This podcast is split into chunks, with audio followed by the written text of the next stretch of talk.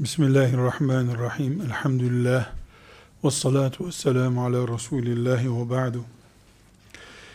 Fitnelere karşı Müslümanca tavrımızı, Allahu Teala'nın fitneyi bize bir imtihan sebebi olarak göndereceğini biliyoruz.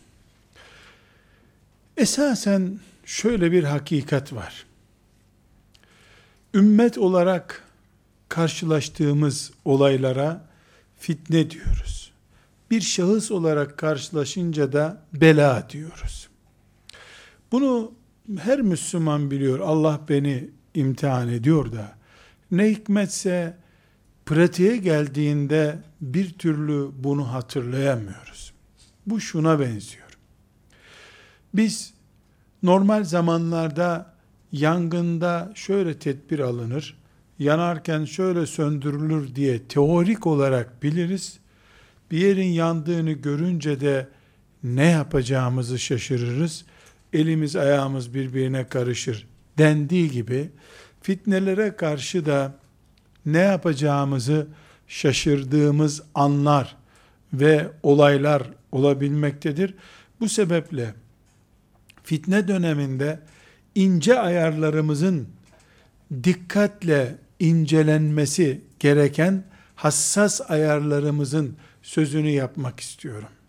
Bunları belli bir başlık altında madde madde toplamadım ama özellikle fitne zamanında diye paragraflar açacağım. Birincisi biz mümin cemaat olarak yani bir arada durduğumuz mesela vakıf kimliğimizle mesela filan caminin cemaati olarak filan işin etrafındaki Müslümanlar olarak bir arada durduğumuz oluşumlarda eğer gerçekten fitneye karşı müteyakkız, aklı başında bir mümin siyaseti izleyeceksek, birbirimizin karşısında adalet değil, fazilet ölçüsünü esas alacağız. Ne demek adalet değil, fazilet ölçüsünü esas almak? Şu demek. Bu olayda, bu noktada hakkaniyet şunu gerektiriyor. Üç senin, üç benim olmasını gerektiriyor. Ama her neyse maddi veya manevi bir konuda biz madem fitne zamanındayız, ben adalet talebinde bulunmam halinde, bu fitneye biraz daha yakıt taşımış olacaksam eğer, fazilet gösterip, benim hakkımı adalet üzere değil de, fazilet göstermem sonucunda alırım. Ne gibi? Ben aslında üç alacaktım. Sen de üç aldığın için madem benim üç talep etmem bir fitneye körükleme olacak yakıt taşıyacağım fitneye 2.80 alıyorum zarar yok diyebilmek bir fazilettir. Feragattir. Ailenin çöktüğünü, bunun da büyük bir fitne olduğunu anladıysak eğer, kadın olarak da erkek olarak da ben Allah'ın bana verdiği hakkı talep ederim dediğim zaman bu aile fitnesi bir de benden darbe yiyerek büyüyecekse fazilet gösteririm. Yani anlayış gösteririm. Lütfederim. Hakkımdan ferahat ederim. Bunu hadisi şerif bize görevini yap, alamadığını Allah'tan bekle diye özetliyor. Görevimi yaparım hakkım olan şeyleri de Allah'ın vereceği lütuflarda görürüm. Bu yalnız müminler arasındaki ilişkilerde meselemiz kafirlere karşı hak talebi ise elbette bundan hiçbir taviz vermiyor. Kafire karşı fazilet olmaz. Fazilet mümine karşı olur. Bu maddeyi, bu paragrafı şu şekilde tekrar özetliyorum fitne zamanındaki beklentilerim normal zamandaki beklentilerim gibi olmayabilir ve bunu ben normal karşılamalıyım. Ailevi ilişkilerde, vakıf ilişkisinde, cami cemaat ilişkisinde, Müslümanlar olarak bir arada bulunduğumuz siyasi bir oluşumda her neredeyse çünkü fitne yeri geliyor siyaseti kavuruyor. Yeri geliyor aileyi kavuruyor. Yeri geliyor bir camiyi kaynatıyor.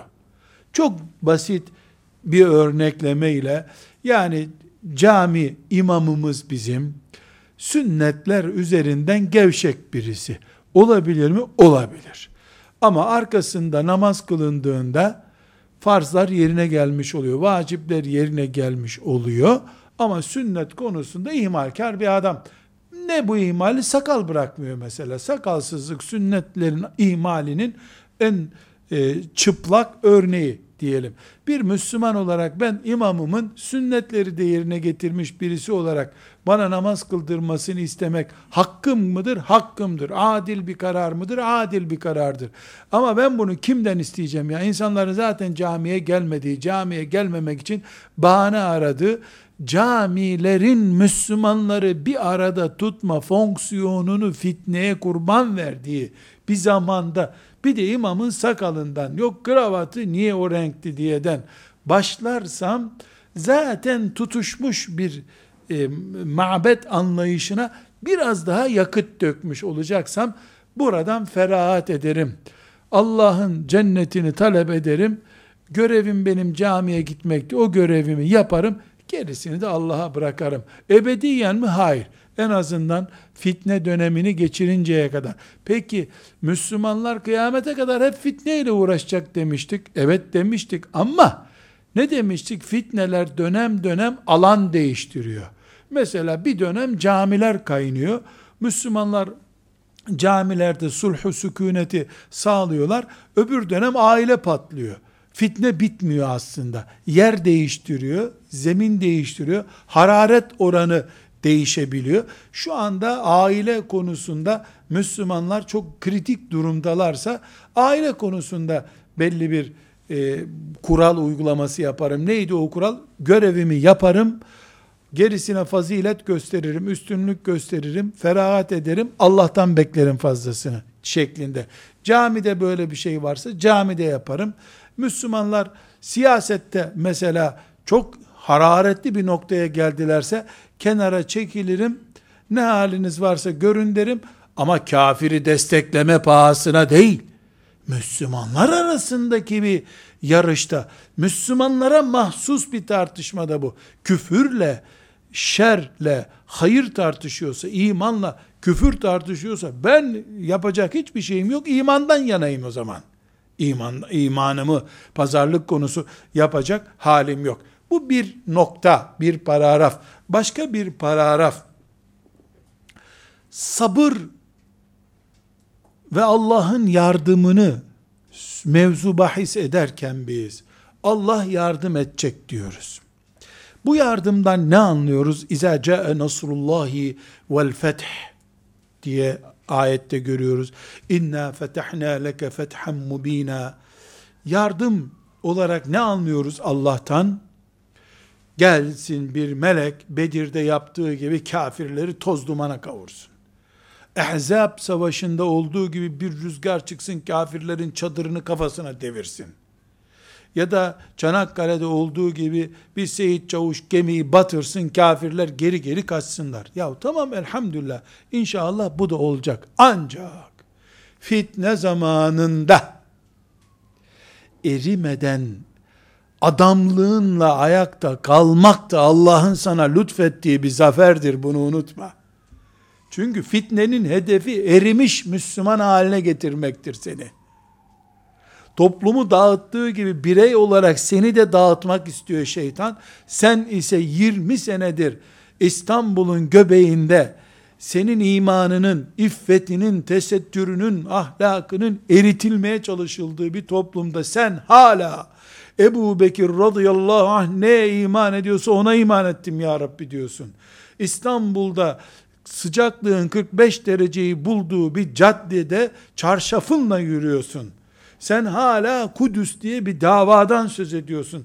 Hala insanların plazalar diktiği bir dönemde kirada oturuyorsun, faize bulaşmadığın için zafer mi bekliyordun sen?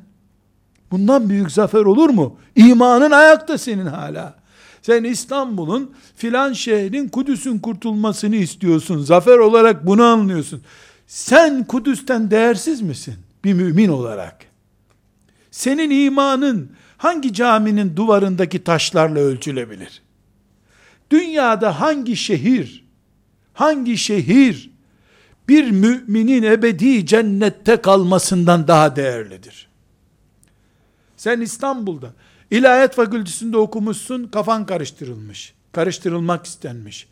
Televizyonda, şurada, burada konferanslar, haberler dinlemişsin. Hep senin kadere imanından, ahirete imanından, meleklere imanından, Allah'ın şeriatına teslimiyetinden kopman için mücadele yapılmış. Bunlar bombardıman gibi çocukluğundan beri senin kafana yağdırılıyor. Ama sen hanımınla beraber oturdun, Ebu Bekir radıyallahu anh'tan farklı bir şeyimiz var mı diye test ediyorsun. Elhamdülillah Ebu Bekir'in imanı gibi imanımız var diyorsun. İmam-ı Azam'ın karşısında oturuyor gibi kendini hissediyorsun. 20 senedir de o fakülte senin, bu konferans benim, o toz duman içerisinde seni Allah imanınla korumuş. Sen hangi zaferden bahsediyorsun? Sen kendini inkar ettin o zaman. Dolayısıyla fitne zamanında esasen en büyük zafer imanımızla sarsılmadan, erimeden, kirlenmeden, oksitlenmeden ayakta durabilmektir. Hala iffet kavgası varsa senin kafanda, bir Müslüman kadın, üzerimden bütün İsrail'in tankları geçse bile, eldivenimi bile billahi çıkarmam, bırak çarşafımı, bırak feracemi, eldivenimi çıkarmam ya, deyi veriyorsa ve bunu da fiilen böyle yapıyorsa, Allahu Ekber, bu zafer bütün müminlere mübarek olsun be. Çünkü bu imanı ile bu, bu mümin kadın, bu mümin erkek bu imanıyla patron ona demiş ki kardeşim sen hep namaz kılıyorsun işimiz aksıyor. Bu namaz konusunu evde gittiğinde kılsan olmaz mı demiş. O da olur demiş ama eve gittiği zaman istifa etmiş o iş yerinden tazminatından da vazgeçmiş olarak istifa edip gitmiş benim namazımı kılmamamı bana teklif eden bir patronla belki deseydi ki ne demek ya namaz kılacağım dese peki diyecekti patronda. Bunu bile reddetmeye gerek duymadan namaz teklif etti adam. Namaz kılma dedi. İşi gücü tazminatı bırakıp ayrılıyor. Bu iman ya. Kudüs ayakta hala elhamdülillah. Çünkü senin bu imanın ebediyen dünyanın yıkılmaması, kıyametin gelmemesi demektir. Bir kişi Allah deyinceye kadar kıyamet kopmayacak. Sen Allah demeyi bırak Kur'an diye haykırıyorsun be. Allah'ın şeriatı diye haykırıyorsun. Haramlara, kazara düşsen bile oturup binlerce kere tövbe ediyorsun. Fitne zamanında en kudretli zafer, Allah'ın en büyük yardımı bir müminin imanını korumasına yardım etmesidir. Biz zafer kelimesini hep e, kafirlerin tankları ve füzelerini meleklerin imha etmesi olarak anlarsak Allah'ı tanımamış oluruz. Allah'ı tanımamış oluruz. Yıkılmayan, paytak gezmeyen mümin, yardım görmüş bir mümindir. Herkesin demokrasi bir kenara, sekülerizm bir kenara evirip çevirdiği bir zamanda, Hala sen İskilipli Atıf ne için asıldıysa ben o davadayım diyorsun. E, zafer de elhamdülillah. Kafir Kudüs'ü ele geçirmiş, koca şehirleri ele geçirmiş ama senin bir avuç kadar olan kalbini hala ele geçirememiş elhamdülillah. Şeytan deliriyor. Sen kendi imanının kıymetini bilmiyorsun olur o zaman. Dolayısıyla biz eşler olarak sofrada oturduğumuz zaman Bismillah diye ilk lokmayı koyduğumuzda Beş dakika sonra sofra biterken elhamdülillah ellezî yat'amena ve sekâna ve cealena minel müslimin diye hamd ettiğimiz zaman bu hamdi yapan genç çocuğuma bakıp da ben ya Rabbi ya Rabbi nimetleri senden bilen çocukların annesi babasıyım ya. Sana hamd eden çocuklarım var benim. Bu aile hala Allah diyor be. Hala Allah diyor be. SGK'dan değil de Allah'tan rızık bekliyor hala yahu. elhamdülillah deyip gözyaşı içerisinde insan Allah'a şükretmez mi? Asıl zafer bu değil mi? Şeytanın asıl derdi Kudüs'ü yıkmak mıdır? Allah'a secde edilmesini azaltmak mıdır bu dünyada? Kudüs'ün veya binaların bir gayesi yok ki iblis için. İblis beton yığınlarını hedef almıyor, yüreklerimizi hedef alıyor. O betonları ele geçittirse de elemanlarına, kafirlere yüreklerimiz ona teslim olmadıkça uyuyamaz o melun. Dolayısıyla yüreklerimizin ayakta durması, şeriat teslimiyetimizin canlı bir şekilde ayakta durması bizim oturup zafer secdesi yapmamız gerektiren büyük bir nimettir.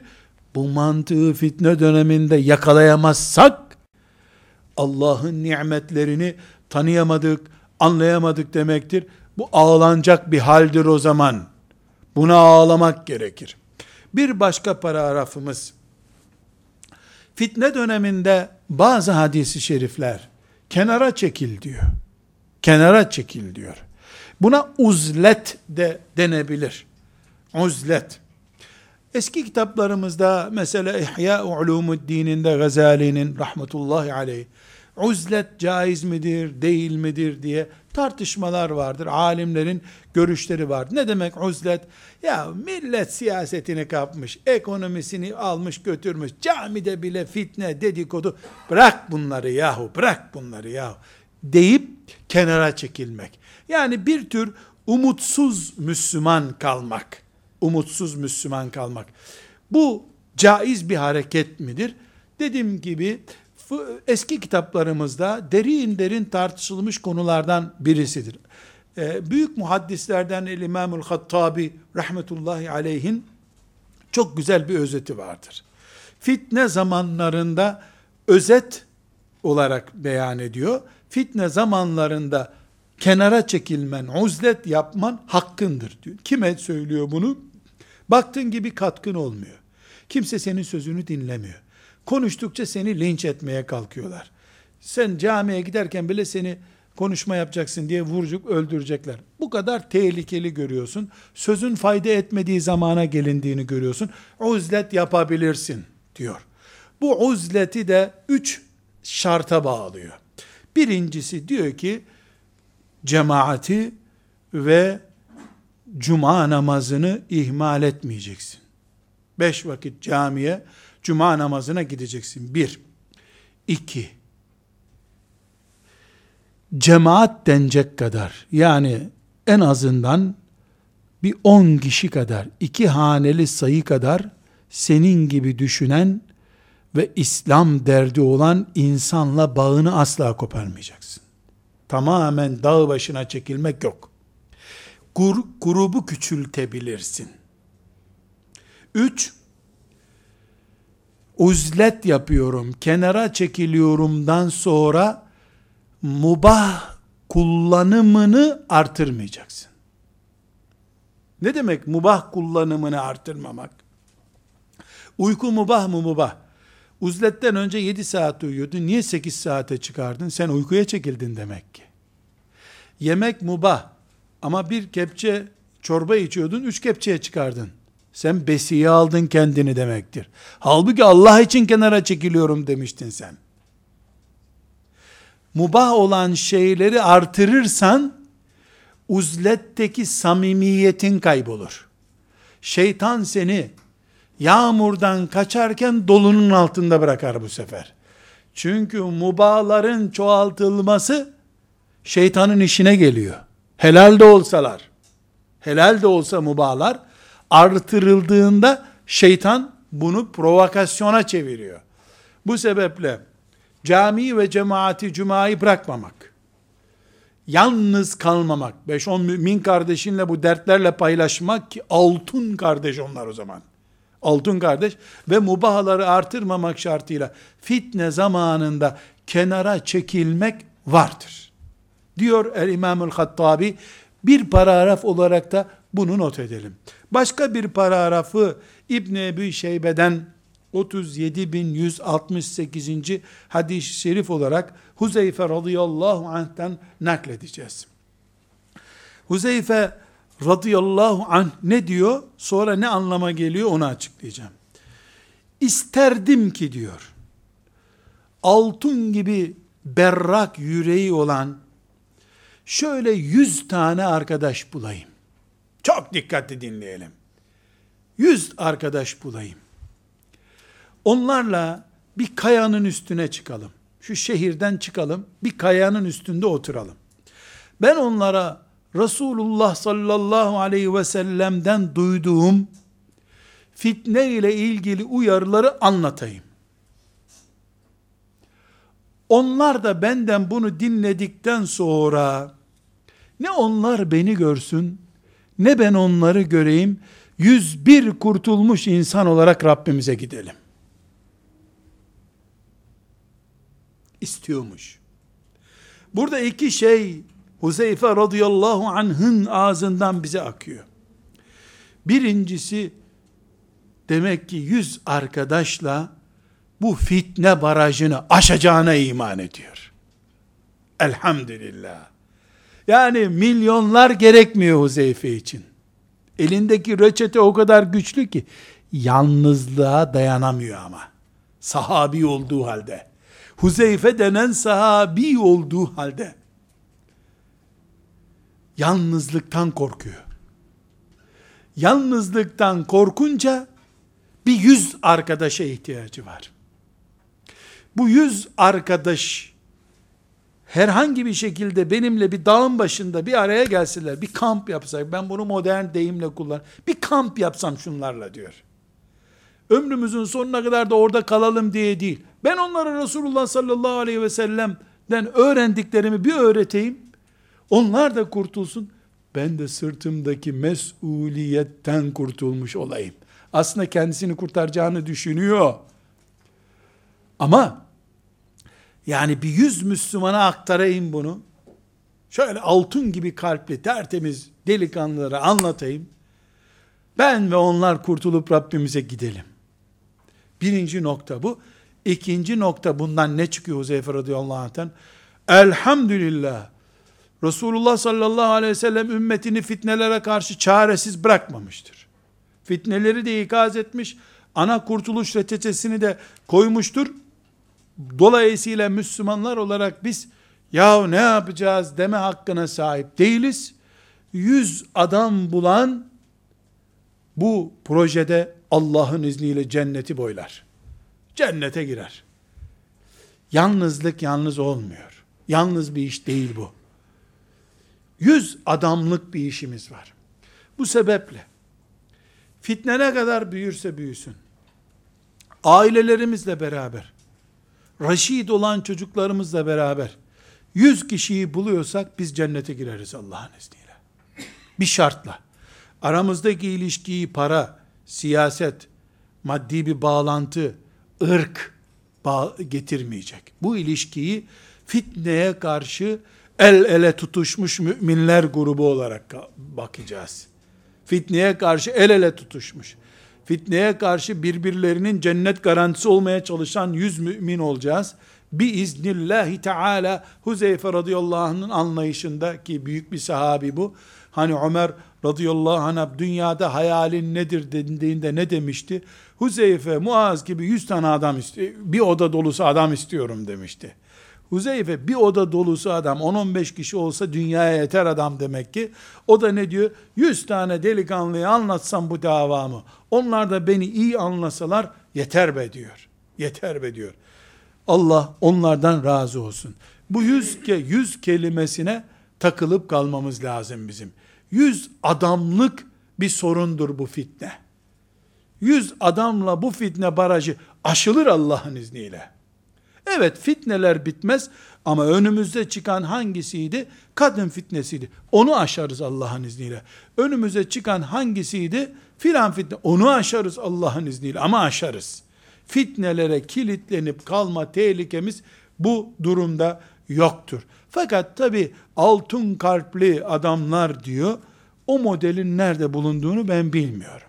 Altın kalpli adamlar. Bundan İnşallah kendimize acilen ders çıkaracağız. Nedir o? Bir kere Resulullah sallallahu aleyhi ve sellem Huzeyfe'yi, Huzeyfe de bizi Allah ondan razı olsun çaresiz bırakıp gitmedi. Ama derdini anlayacak yüz kişi aradı. Derdini anlayacak. Sorunsuz kalp sahibi yüz kişi. Bunu anladığımız zaman bizim arayışım noktamızda belli oldu. Dünyayı düzeltemeyiz belki ama dünya bizi ezemez o zaman. Biiznillahü Teala. Dünya bizi ezemez. Bir başka e, paragraf. Fitnelerin adı. Kadın fitnesiydi, ticaret fitnesiydi, faiz fitnesiydi, siyaset fitnesiydi, mal fitnesiydi. Ya ne olursa olsun fitnenin adını kim ne koyarsa koysun. Hangi çeşidiyle karşılaşırsak karşılaşalım. Bütün fitnelerin ortak sonucu kadın, faiz, ticaret, siyaset, ekonomi, askeri, coğrafi, hatta ve hatta yağmur, deprem, bela olarak gelen şeyler, aile fitnesi, adına ne dersek diyelim, sonunda bu fitnenin geldiği çöplüğün, a, sonucun adı, Müslümanların toplumu ve kalplerinin bozulmasıdır. Yani biz, ümmeti Muhammed kalitesinde toplum olma kabiliyetini kaybediyoruz fitneler yüzünden. Hangi fitne çeşidi olursa olsun oluğa girip aktığında bu değirmene getiriyor bizi. Ve kalplerimiz Allah'tan uzaklaşan soğuk kalpler haline geliyor. O zaman A fitnesiyle B fitnesiyle kürekle su taşır gibi uğraşma yerine bizim ilgi alanımız kalplerimizdeki imanın toplumumuzdaki fesadın ne olduğu, imanımız azalıyor mu, fesat çoğalıyor mu toplumda? Bir çalışma, fitneye karşı yapılmış bir çalışma, toplumdaki bozulmayı, çürümeyi, fesadı önlüyor mu? Kalplere Allah korkusunu yerleştiriyor mu? Buna bakarak biz başarı testimizi yapacağız. Çok mükemmel bir çalışma yaptık. Nereden anladın? Güzel kamplar yaptık çünkü. Siz o kampı yaptıktan sonra, o çalışmayı yaptıktan sonra, ümmeti Muhammed'in filan yerdeki toplumunda kalite arttı mı İslam kalitesi?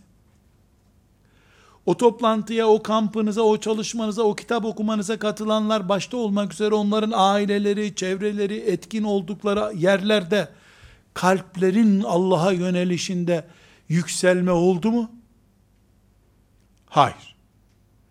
Ne oldu peki? Okuduk, kitap okuduk. Kamp yaptık. Siyaset yaptık. Heh, bunlar bizim gözümüzde iyi şeyler. Belki melekler bunlara da hadi diyelim sevap yazdı. Sonucu olmayan şeyler ama. E peki biz sonucu değiştirecek işler yapabilir miyiz? Elbette her şey elimizde değil bizim. Ama gözümüzdeki hedefimiz bu olmalı. Toplumdan fesadın gitmesi, kalplerimize Allah korkusunun, haşyetullahın, imanın ağırlığının gelmesi. Bizim beklentimiz ne olduğu belli olsun bir defa. Bunu sağlayabiliriz, sağlayamayız ayrı bir mesele. Ama bizim uğraşmamız bu olmalı.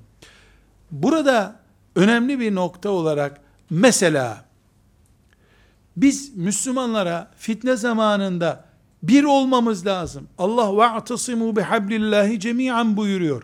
Hepiniz Allah'ın ipine sımsıkı sarılın buyuruyor. Bunu konferans olarak anlatmanın bir manası var mı? Yok. Neden? Var mı bu dünyada ben bölmek istiyorum bu toplumu diyen birisi?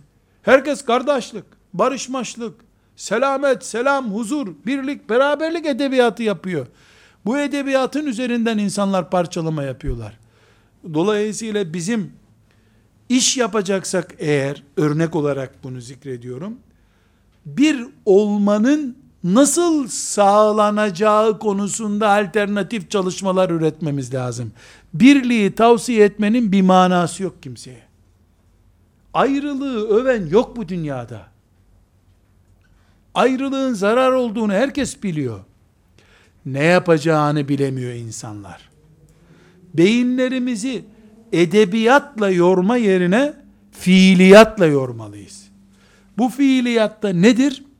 Müslümanların ne yapacakları, bir olmak için ne yapacakları konusunda çalışma yapmalarıdır.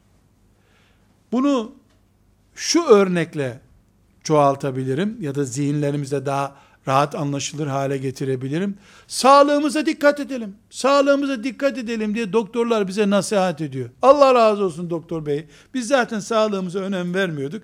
Demek ki sağlık önemliymiş. Ne alakası var? Çocukluğundan beri herkes can taşıyor.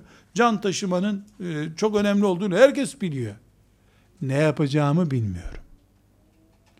Bana de ki mesela mesela deterjan kullanma sağlığın içinde. Heh, bak bu cümlen işe yarar bir cümle. Sağlığım için ne yapacağımı söyledin bana. Öbürünü ben de biliyordum zaten. Kur'an'a dönelim ey Müslümanlar. Başka türlü çıkışı yok bu yolun. Pek. Amenna ve saddakna. Nasıl döneceğim Kur'an'a bir söylesene bakalım. Kur'an Kabe demek mi yani? Dön bu tarafa Kur'an'a. Bunu mu kastediyorsun? Ne yapacağım ben? Mesela, mesela örnek söyle ne yapacağım? Namaz kılıyorum. Oruç tutuyorum. Zina yapmıyorum. Faiz yemiyorum. Nasıl döneceğim Kur'an'a ben ya? Bu cümle çok yuvarlak ve edebiyat için kullanılan bir cümle. Kur'an'a dönelim. Ulan biz İncil'den tarafa mıyız? Onun yerine bana de ki Allah Kur'an'ında şunu yasaklıyor. Bugünden itibaren bunu yapma de. Resulullah'ın sünnetine dönelim aleyhissalatü vesselam. Nereden döneceğiz? Hepimiz Medine'ye gidip orada aşı mı olacağız? Hayır.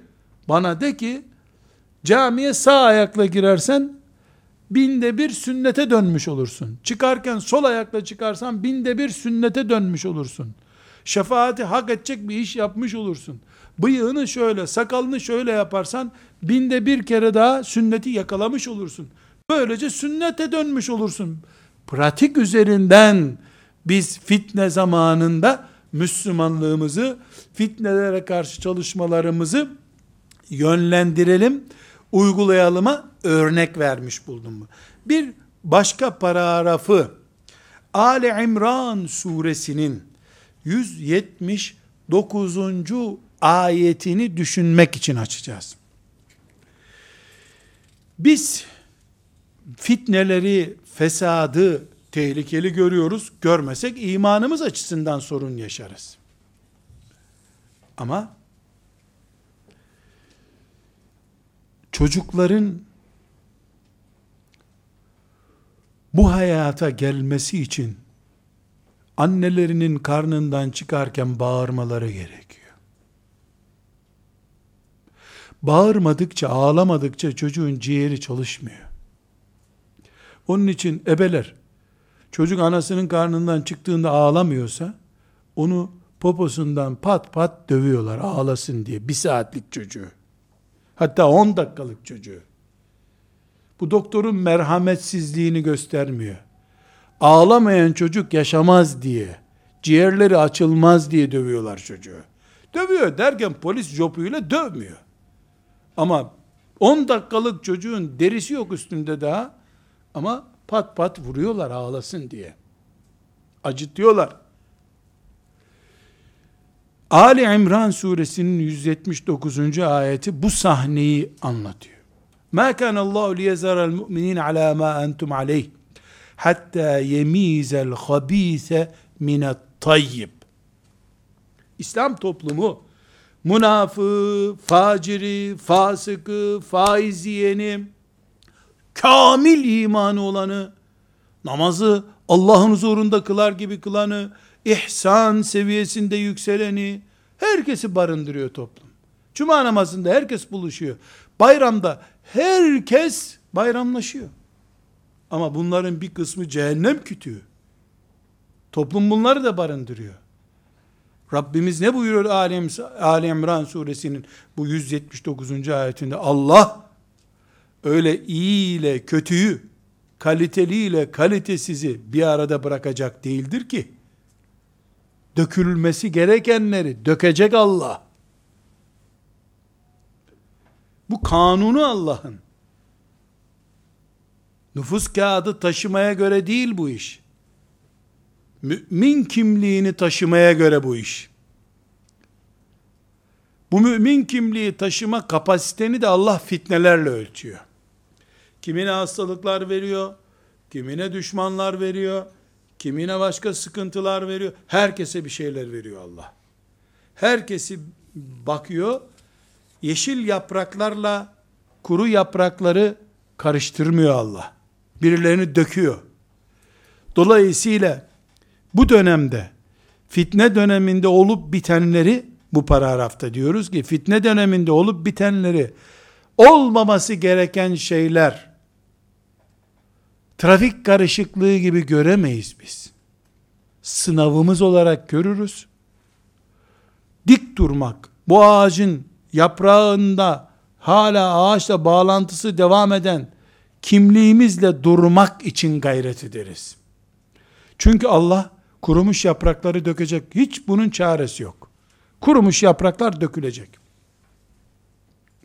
Eğer Rabbim beni bıraktıysa bu ağacın yaprağı olarak, hala ümmeti Muhammed'in canlı, aktif bir ferdiysem ben, şükür secdesine kapanırım.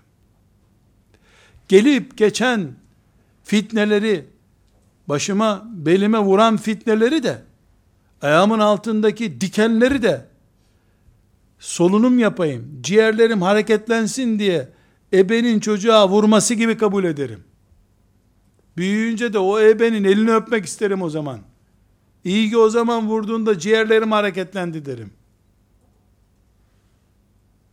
Fitnelere böyle bakacağız. Her şeye rağmen bir son paragraf olarak da diyoruz ki bu dönem fitne dönemi Müslümanlarla her şeye rağmen bir arada durma dönemidir. Her şeye rağmen Müslümanlarla bir aradayız.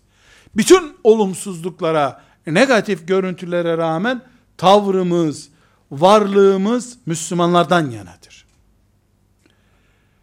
Bu dönem alimler dönemi değil, Rabbani alimler dönemidir. Ne demek Rabbani alimler?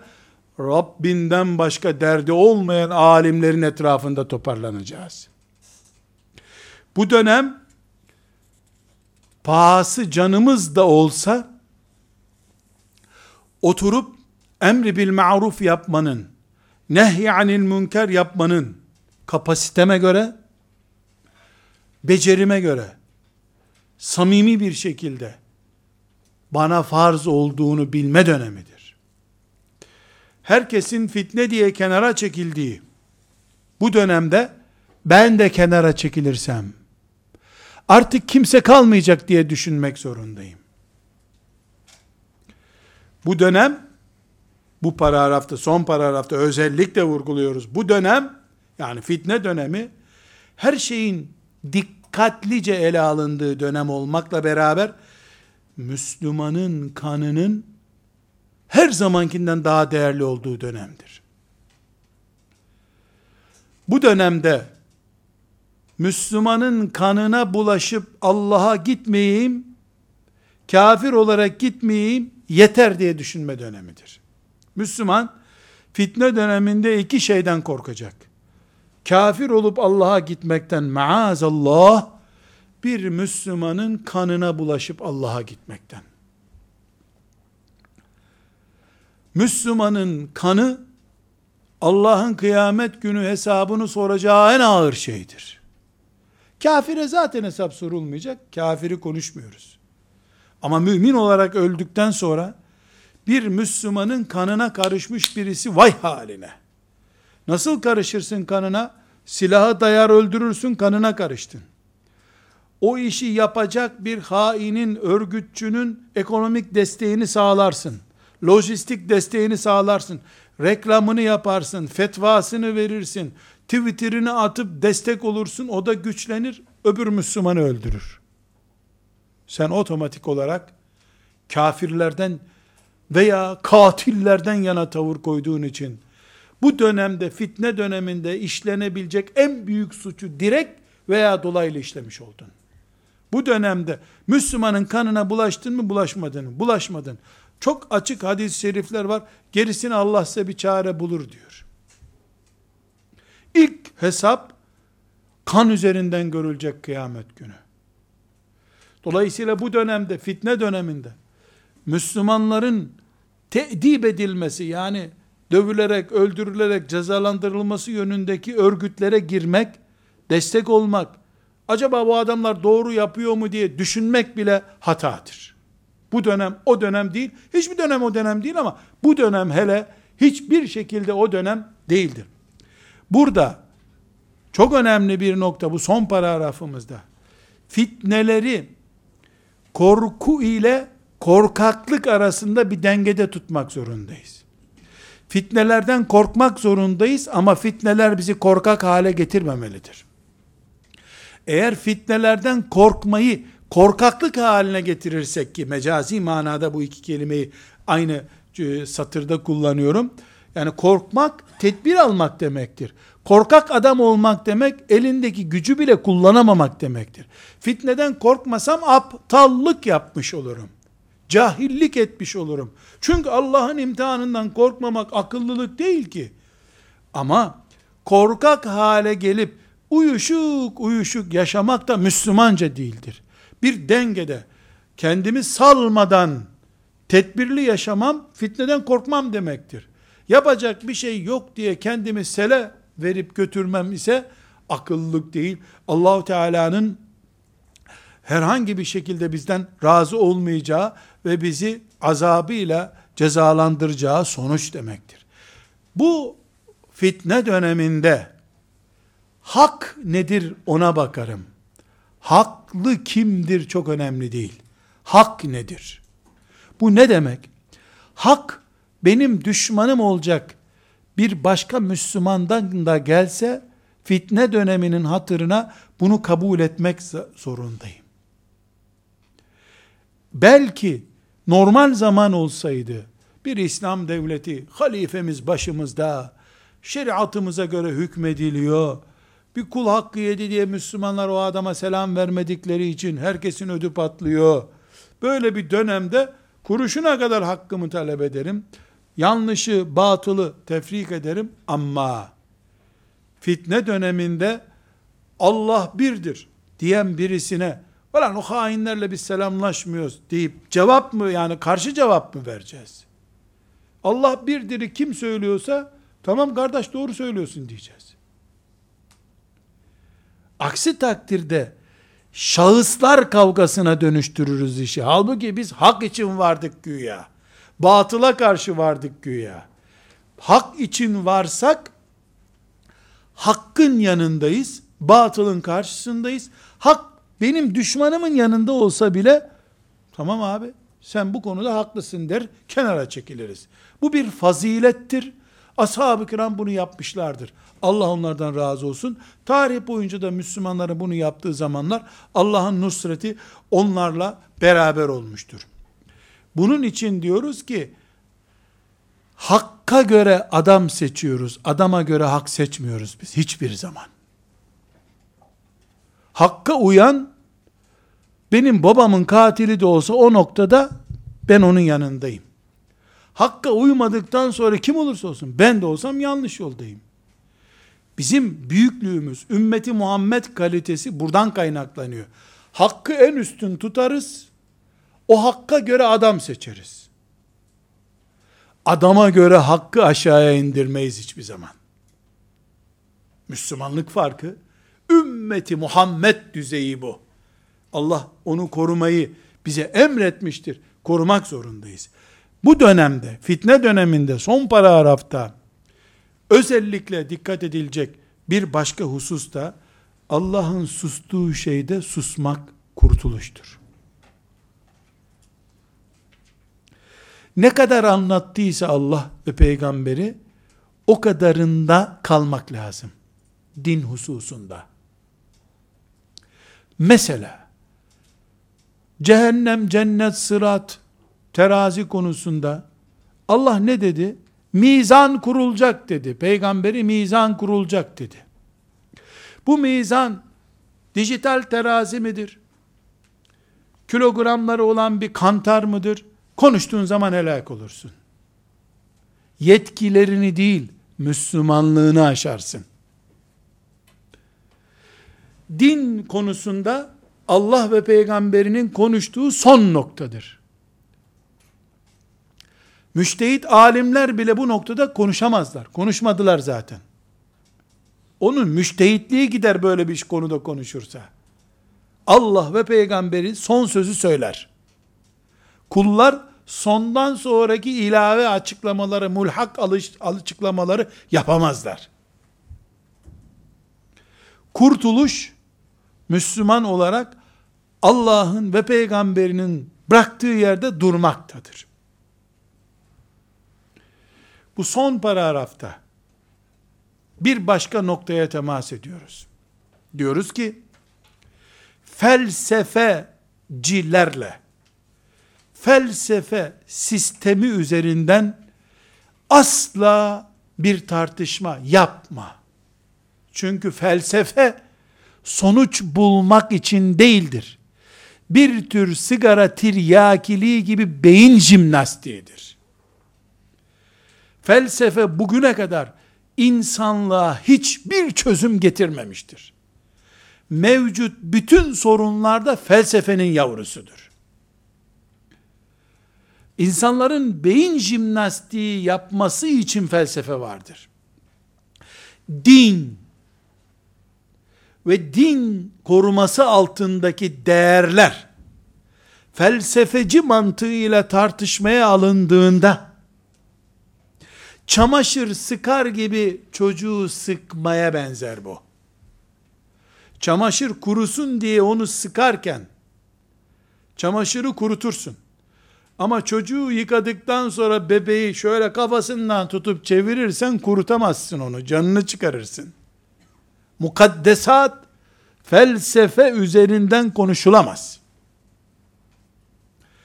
Fitne zamanında felsefe üzerinden yapılan bütün tartışmalar, bütün konuşmalar neticede şeytana hizmettir. Halbuki biz şeriatımıza hizmetle mükellefiz. Şeytana hizmetle mükellef değiliz.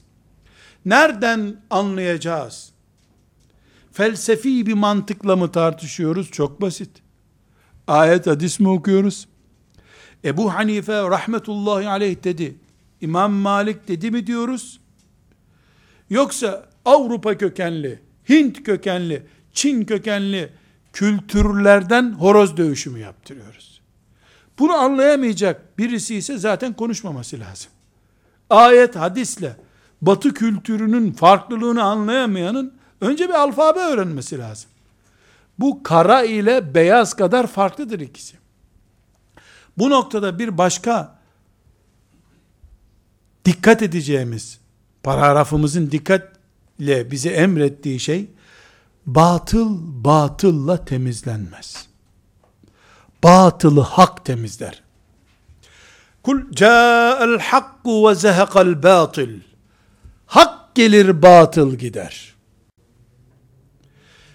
Batılı batılla temizlersen kendine avutursun. Pisliği pislik temizlemez. Pisliği başka bir pislikle giderirsin ama temizleyemezsin. Komünizmden demokrasiye geçiş böyle bir şey. Batıldan batılı, sosyalizme karşı liberalizmi almak. Bu böyle bir şey. Biz ümmeti Muhammediz. Topraklarımızda ve beyinlerimizdeki işgale karşı hak gelirse, Allah ve Resulü gelirse, Kur'an gelirse tertemiz olacağımıza, topraklarımızın ve beyinlerimizin, kafalarımızın temizleneceğine iman ederiz. Bir batıldan kurtulmak için öbür batıla yanaşmak, şeytandan kaçıp adı şeytan olmayan bir cinin kucağına düşmektir. Gene cinlere muhatapsın. Şeytan da cin aslında. Bir cine karşı öbür cin iyi değildir. Cine karşı melekler sığınılacak güçtür. Cinin alternatifi melektir. Batılın temizlenmesi küçük bazda bir olay içinde, sistemler bazında büyük bir olay içinde, batıla karşı batılı güç kullanamayız. Temizleme nesnesi olarak kullanamayız. Hak, batılı gidermeye ve kendisini yerleştirmeye muktedirdir. Bunun için haktır zaten. Ve sallallahu ve sellem ala seyyidina Muhammed ve ala alihi ve sahbihi ecma'in velhamdülillahi rabbil alemin.